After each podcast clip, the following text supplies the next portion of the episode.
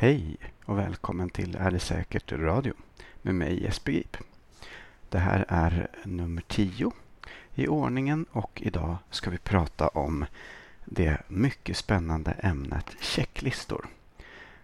Jag känner hur ni stelnar till där ute i stugorna och tänkte att oj, nu får vi vara med om något stort. Checklistor är ju top of the line. Men eh, det är faktiskt eh, ganska spännande på detta vis. Eh, det har sin eh, mycket givna plats i en hel del områden. Och det är de jag tänkte prata om idag. Eh, den här podden handlar ju generellt om eh, samhällsvetenskap och vetenskapsteori och riskhantering och liknande ämnen. Och idag kan man väl säga att det blir lite Eh, slagsida åt riskhanteringen. Då. Eh, förebyggande arbete mot saker som är dåliga på olika sätt. Jag tänkte prata om det här eh, ämnet checklistor utifrån en bok som heter The Checklist Manifesto How to get things right. Och den är skriven av Atul Gawande. Han är läkare och kirurg och han arbetade inom WHO eh, för att försöka arbeta för säkrare operationer runt om i världen. Han själv är från USA, eller i alla fall eh, boende i USA. Ehm, och Han arbetade inom WHO alltså för att ta fram eh, ja, hur, hur ska man kunna säkra operationer och även då i, i massa olika typer av länder runt i världen så att kostnaderna för densamma ska ju då inte vara eh, så höga eller i alla fall så låga som möjligt. Utan man eh, tänkte sig ja, andra metoder helt enkelt. Och där någonstans började han eh, titta runt på olika typer av checklistor. I början av sökandet där så såg han helt enkelt till andra branscher. Och de huvudsakliga branscherna som han har hämtat inspiration ifrån är flygbranschen och byggbranschen men även eh, finans och andra branscher. Men flygbranschen är ju den kanske branschen som allra eh, mest förknippas med checklistor och också har eh, troligtvis det mest avancerade arbetet med det och eh, där man väldigt aktivt försöker ta vara på information och och eh, kunskaper som man hämtar från incidenter och olyckor och annat som händer. Och där man då har byggt upp olika typer av checklistor. Man kan väl säga att det, i grunden finns det en eh, baschecklista som man alltid kör när man startar och, och så där ska börja en flygning. Sen finns det dessutom ett stort antal specialchecklistor för olika typer av situationer. Allt ifrån att motorn eh, slutar fungera till att eh, någonting annat. Vad vet jag. Det finns i alla fall en stor an stort antal checklistor här. Och det är tänkt då såklart för att hjälpa piloter och övrig personal att eh, handla rätt och komma ihåg och göra saker som mm, kan vara lite knepigt att komma ihåg eventuellt i en stressad situation. Eh, när han sen började kika på byggbranschen så, så berättade han att eh, där Eh, checklistorna lite utav en, ett annat slag. Eh, nämligen att man har dels så långa checklistor för alla saker som ska göras. Eh, mer som att ja, man helt enkelt radar upp allting som ska göras så man inte glömmer bort det och i vilken ordning. Men den checklistan som man framförallt eh, tar upp och så att säga utvecklar och, och tar med sig i sitt eget arbete kring operationer är checklistan som går ut på att få byggbranschens olika professioner och olika deltagare att samarbeta och prata med varandra. Eh, där alltså checklistans hela halva funktion är att få olika professioner att just prata med varandra så att man inte ska jobba på sin egen front och eh, helt enkelt hamna på kollision med varandra bara för att man helt enkelt inte har pratat ihop sig. Eh, så det är ett av de centrala sakerna han har med sig. Ehm, så småningom börjar han eh, sätta ihop en egen checklista för operationer. Han testar ganska många olika varianter och olika längder och man gör på olika sätt. Ehm, och Det finns ju då såklart olika typer av checklistor och sådär. Men det jag ska fortsätta prata om här nu är såklart lite slutsatserna av det som Goande tycker fungerar bäst och varför och lite olika, olika aspekter av den frågan. Eh, det finns en aspekt, eh, vill jag bara börja med att säga, som, av checklistor som Gawande inte uppmärksammar så mycket men som ändå finns med i det han pratar om. Eh, och Det är det faktumet att det är ganska stor skillnad på en checklista som handlar om en odramatisk situation, ett odramatiskt arbete som eh, mer är till för att eh, se till att man kommer ihåg allt och prata med varandra och sådär i ja, det vanliga arbetet eh, där man inte, inte har någon typ av tidspress då på grund av att någonting dåligt är på väg att hända eller skulle kunna hända. Och, och skillnaden då mot såklart en, en checklista som gäller i någon typ av kris eller stressad situation. När motorn har havererat eller man ska utföra någon typ av eh, specialbehandling i en operation eller någonting annat. Eh, det, med det sagt så eh, säger Gawande en hel del om olika typer av checklistor. Han bara uppmärksammar inte just den här eh, stora skillnaden riktigt väl tyckte jag. Eh, men det är såklart skillnad på hur en checklista ska eh, tas fram och eh, beskrivas och göras och användas beroende på situation. Eh, och Det betyder ju alltså såklart att en checklista måste anpassas till den situationen den är till för. Och Det är också en situation som han heller, en, en, en aspekt som han heller inte pratar så mycket om. Det är olika typer av mera arbeten som rör mänskliga relationer. Eh, mer. Eh, en operation är såklart någon typ av mänsklig relation men jag tänker nu snarast på kanske utbildning eller eh, att ta hand om eh, gamla eller unga eller någonting sånt. Eller ja, mer, mer relationsarbeten då. Det skriver han inte så mycket om alls. Men det här eh, det är ett faktum att eh, byggbranschen inte handlar så mycket om stressade situationer kanske och ehm, det finns ju ingen, ingen anledning att eh, tänka att det inte kan finnas behov av checklistor även inom alla typer av branscher. Det som uppmärksammas däremot, som han säger och som är bra att ha med sig, det är att en anledning till att flygbranschen just är de som har utvecklat checklistor allra längst. Det är för att det står så mycket på spel. Flygkrascher och andra sådana eh, händelser. De får väldigt mycket uppmärksamhet. Det kan drabba väldigt många människor på samma gång eh, stora förluster, stora ekonomiska skador för ett bolag som är med om en krasch och så. Så att man har haft eh, väldigt eh, stora incitament att arbeta med den här typen av säkerhet och verkligen tagit eh, tillvara på all information som incidenter och olyckor har kunnat ge. Och det gör man inom andra branscher också. Eh, men däremot kanske man inte riktigt tar tillvara på den här informationen tillräckligt väl och systematiskt och sammanställer det till olika typer av checklistor eller andra eh, sammanställningar. Och inom andra branscher säger vi, så även kanske juridiken eller ja, utbildning. Ja, andra branscher helt enkelt.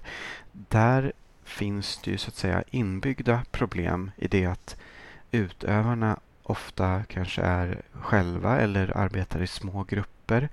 Det man är med om händer kanske inte särskilt ofta. Man drar sina egna slutsatser och tycker att man vinner erfarenheter och kunskaper såklart. Men det som man inte gör, som har potential att kunna verka för att eh, bringa mer kunskap är att aggregera den här kunskapen man ehm, faktiskt får en och en eller i sina små grupper. Och det gör man inte alltså på väldigt många ställen. Att saker som händer, man, saker man är med om, hur man arbetar med en viss typ av eh, situation. Om man hade sammanställt den informationen systematiskt och eh, försökt dra slutsatser då från de här fallstudierna helt enkelt som till så småningom bildar eh, ganska stora mängder av statistik så skulle man ju potentiellt sett kunna sluta sig till väldigt bra kunskaper. Och här har vi ett inneboende problem i de här yrkena då, som inte har de här starka incitamenten som flygbranschen har och heller inte arbetar på sånt sätt så att det naturligt sker att man tar tillvara på den här informationen. För man tänker kanske att det är bara jag som är med om det här. Ehm, checklistor finns som sagt av många olika slag och det är ju en del då såklart av ett systematiskt eh, arbetsmiljöarbete till exempel eller kvalitetsarbete. Själv har jag mest erfarenhet av checklistor just kring arbetsmiljöarbete och systematiskt eh, kvalitetsarbete kring ja, arbetsmiljö och säkerhet och sånt i mitt arbete. Den typen av checklistor är ju i första hand för att komma ihåg att göra saker. Och då är det ganska sällan det händer. Eh, en gång om året eller ett par gånger om året eller eventuellt oftare. Att man ser så att alla dokument är i ordning. Man har utfört kontroller av maskiner eller andra saker. Man har gjort sina brandutrymningar och brandövningar och eh, kontrollerat att brandsläckare eller att kontrollerat att firman som kontrollerar brandsläckarna verkligen har varit här och gjort det och så vidare. Den typen av checklistor är väldigt viktiga och eh, bra och underlättar och hjälper ett systematiskt arbete. Och det är också relativt väl spritt skulle jag tro i väldigt många många branscher och eh, på många arbetsplatser. Eh, den här typen av checklistor som Gawande pratar om handlar ju mer om enskilda arbetsområden som en operation eller så som gör att man ska utföra en viss typ av syssla just nu. Eh, ett arbete som har en begränsning i tid under, ja, kanske kortare eller längre, från minuter till timmar.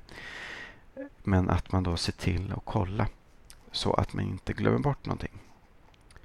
Och eh, det är ju faktiskt den centrala eller en av de mest centrala funktionerna i checklistan av den här typen som Gående pratar om. Att hjälpa till att fatta beslut. Eller se till att man gör de sakerna som man ska göra. Eh, att hjälpa oss i en komplex värld. Men tanken är inte att det ska ersätta eller på något vis eh, att, att eh, professionella um, yrkesutövare av alla möjliga slag inte så att säga ska kunna saker utan till. Eh, för det måste man kunna. Man måste ju såklart eh, kunna de saker man ska göra. Det är inte heller meningen att man ska Eh, så att säga ändra på vem som gör vad och vilken ordning eller för den delen inte heller så särskilt mycket på kanske hierarkier. Mm, bara delvis, vi kommer snart till det. Utan tanken med checklistan är ju att eh, uppmärksamma centrala aspekter av det arbete man ska göra som kanske lätt glöms bort eller som hamnar mellan stolarna. Så att man ser till att man verkligen gör det. Och eh, Gawande hävdar ju, vi ska gå igenom det lite punktvis här på slutet, men att en checklista ska vara kort. Det ska få plats på en sida. Kanske rör sig om 8 till 10 eller 5 till 10 punkter. Det ska gå att genomföra checklistan på 60 till eh, 90 sekunder. Och så. Det ska, vara ett, ska inte uppfattas som ett problem eller någonting som gör att arbetet ja, sinkas utan det ska underlätta arbetet. Det ska vara kort och koncist. Ehm, så att det är ett av de stora sakerna. Den andra väldigt centrala aspekten som Gawande eh, vill eh, man verkligen poängterar ett flertal gånger.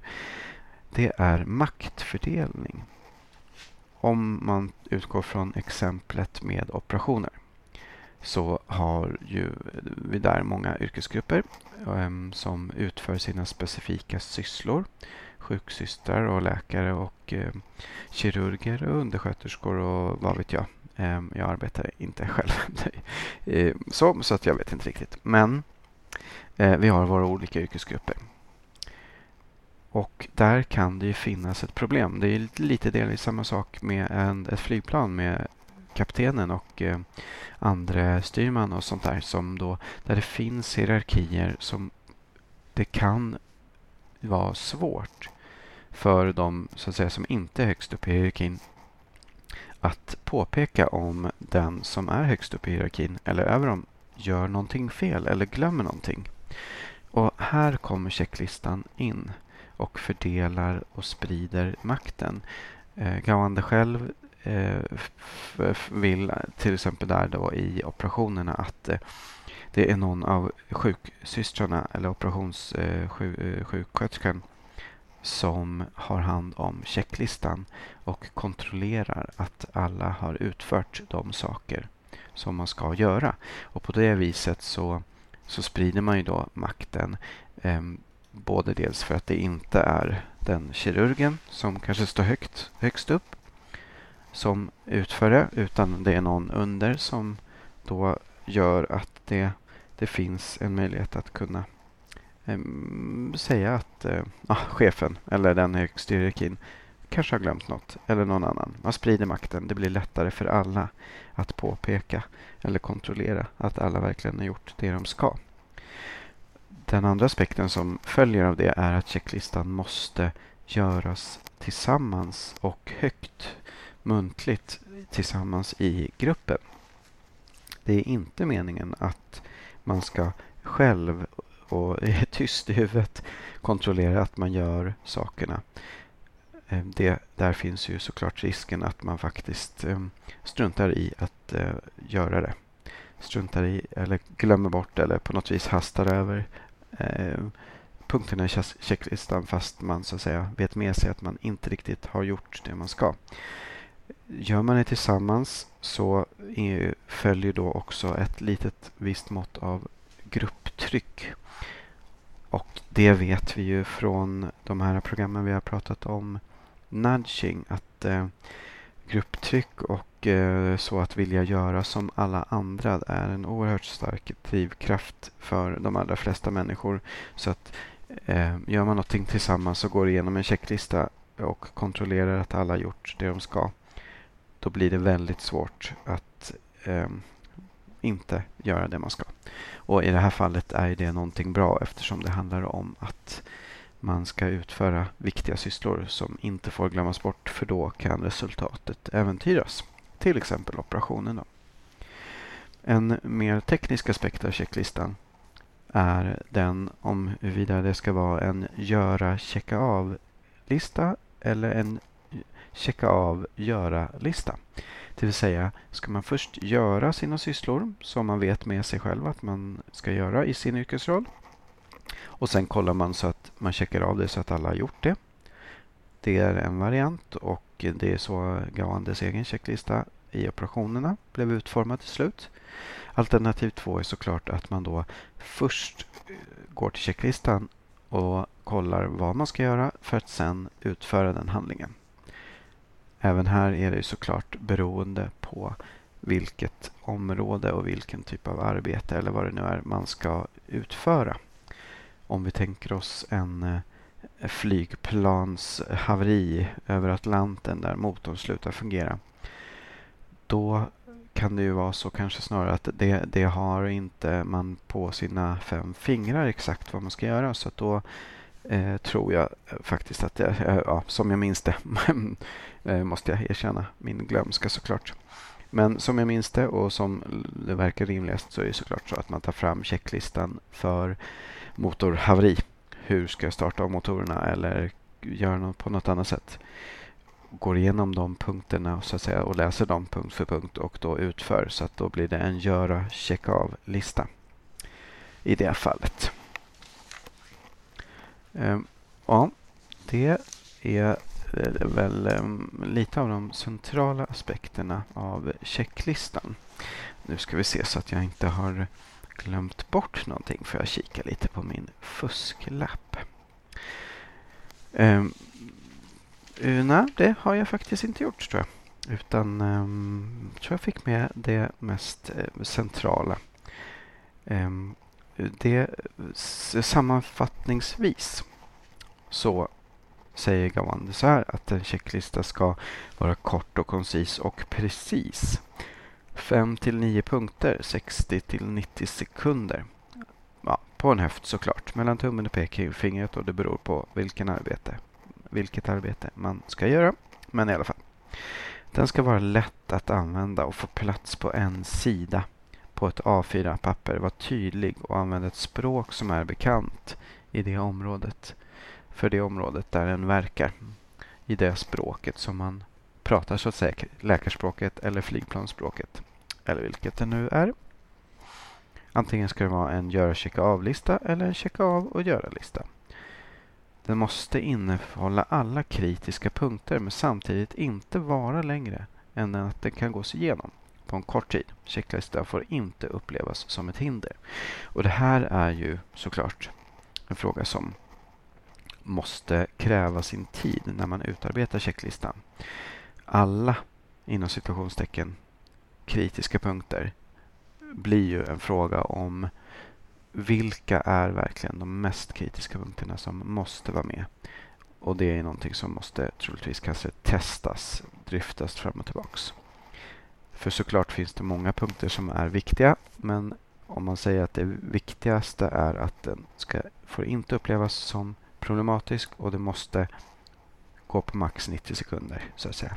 Då måste de alla kritiska punkterna inte vara fler än att det får plats på den här tiden. Det ska anpassas till typen av bransch och typen av arbete. Det har vi redan sagt.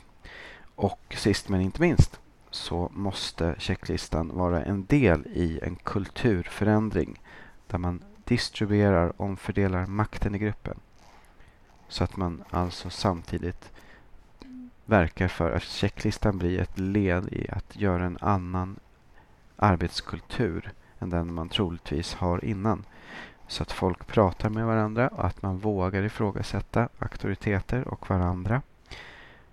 Så att man inte av någon typ av inne, undertryckt rädsla, eller vad jag ska säga, vågar säga att eh, någon annan har gjort fel och man ska tala med varandra. Det var ju blev lite sådär stakande, men det får vi be om ursäkt för. Eh, men det här är helt enkelt en eh, väldigt eh, spännande tanke tycker jag. Som verkligen eh, verkligen för, förtjänar att spridas och tas upp eh, på ett helt annat sätt än eh, vad i alla fall jag känner till och upplever att man gör. Eh, det, jag tror att man skulle kunna använda sig av checklistor av gåendes typ långt mer än vad det görs idag. Men det kräver att man faktiskt tar eh, systematiserar händelser och information från saker som händer i sitt arbete för att så att säga skapa statistik, skapa kunskap om eh, saker som man eh, annars upplever som eh, kanske enskilda anekdoter som inte har någon bäring på andras arbete och så vidare. Och sen i själva arbetet med att ta fram sin checklista så bör man då följa de här punkterna som vi just räknade upp som Gawande kommer fram till i sitt arbete med detta.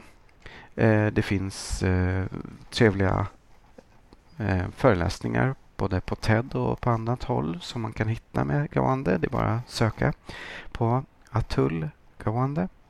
G-A-W-A-N-D-E Atul heter han, A-T-U-L. Så hittar du det. De är värda en eh, liten tittning. Och boken också intressant och spännande att läsa. Eh, väldigt lättsam för att vara ett eh, ganska träigt och torrt ämne eventuellt. Men det är ju sånt som är kul, tycker jag. Ehm, ja, med de orden så tror jag att eh, jag lämnar er för denna gång. Det här var alltså nummer 10 av Är det säkert radio? Man kan titta på min blogg som heter Är det säkert? Som man hittar på ardetsakert.blogspot.com och man kan skicka ett mejl till mig på ardetsakert.gmail.com om man skulle vilja komma i kontakt med mig av någon anledning. Med de orden så lämnar jag er för denna gång och ska ta min checklista och eh, snart gå och lägga mig. Tack för idag.